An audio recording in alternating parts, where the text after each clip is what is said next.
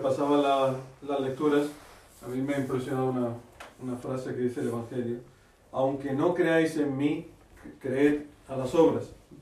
Esto es muy importante porque el cristianismo se basa, la fe se basa en los hechos, no se, no se basa ni en los sentimientos, ni en los pensamientos, que muchas veces nos pueden engañar, al igual que los, que los sentimientos. Tampoco una visión, porque también las visiones nos pueden de alguna manera engañar, eh, sino que el cristianismo se basa en, en hechos concretos. Y esto de creer en las obras. ¿Y cuál es la obra que ha hecho el Señor? Pues la obra que hace el Señor fundamentalmente, lo venimos viendo en todos estos días, es el pasar de la muerte a la vida. Por eso, aunque hoy pueda aparecer en tu corazón la duda, pues el Señor nos invita con esta palabra a hacer memoria, a hacer memorial de, de las obras de Jesucristo en nuestra vida, como los que estaban a la orilla del río viendo a Jesucristo en el Evangelio de hoy que decía, oye, eh, Juan no hacía ninguna obra, pero mira este lo que, lo que hace. ¿no? Justo después de este Evangelio vendrá la resurrección de Lázaro, ¿no? que será ya el milagro, eh, uno de los últimos milagros que hace Jesucristo antes de la pasión. Es una cosa impresionante. Esto que lo hemos visto en nosotros, lo hemos visto en tantos hermanos, este milagro de pasar de la muerte a la vida. Por eso es importante no olvidar la, historia. El cristianismo es una, es una fe histórica, es una fe basada en hechos, nunca en pensamientos, nunca en ideales, nunca en sentimentalismos, nada de eso. Es una obra, una obra concreta que Dios hace en, en nuestra vida. Por eso, ánimo, no dejemos que la duda entre en nuestro corazón. Y si entra, pues, pues gritemos al Señor como el salmo de hoy que nos propone la iglesia, este salmo de David, que dice, en el peligro invoqué al Señor. ¿Cuál es el peligro? Pues el peligro más grande que hay es el de la apostasía. ese es el peligro más grande que nosotros corremos.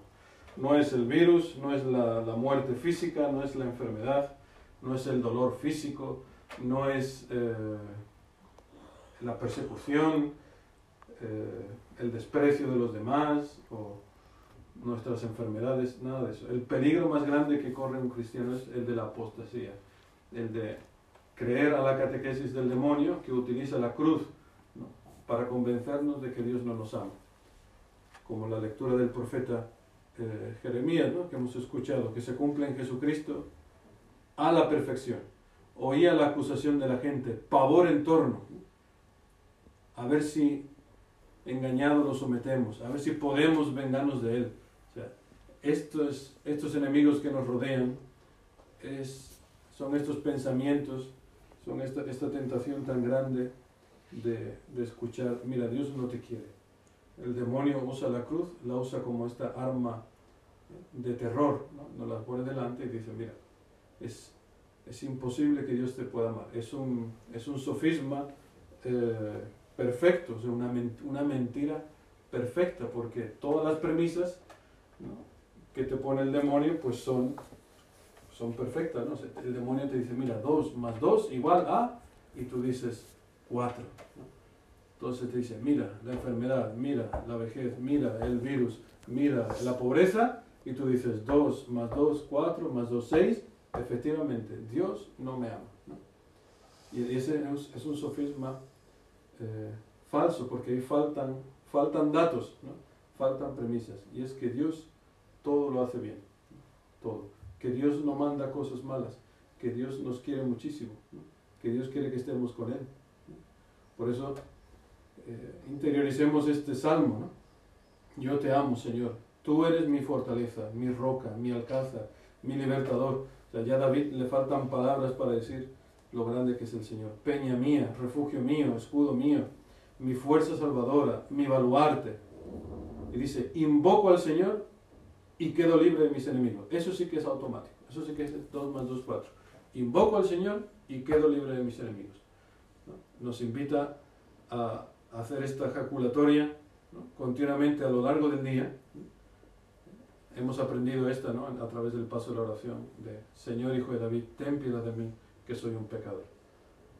Como ejaculatoria ya hasta me parece un poco larga, pero bastaría que dijéramos, Señor, ¿no?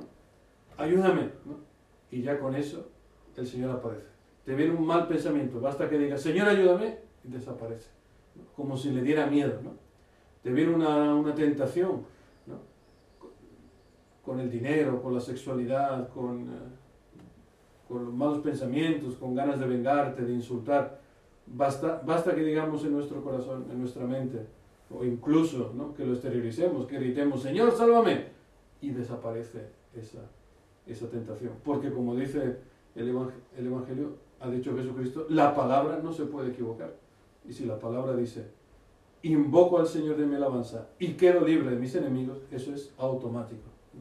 Por eso pongámosla en práctica como el rey David, que no le faltaban tentaciones, no le faltaban pecados, no le faltaban enemigos, no le faltaban guerras a su alrededor, pero en cambio, pues vive en esta intimidad profunda con el Señor, con, con el Señor, que lo irá haciendo cada vez más humilde, ¿no? pues igual a nosotros también, nos va haciendo cada vez más humilde. Pues que se cumpla esta palabra en todos nosotros, que, que podamos gritar verdaderamente a nuestro Dios. Dice, Él escuchó mi voz, mi grito llegó a sus oídos. El Señor te escucha, ánimo, no tengas, no lo dudes, ¿eh? no dudes que el Señor oye tus gritos de, de dolor. Ánimo, que así sea.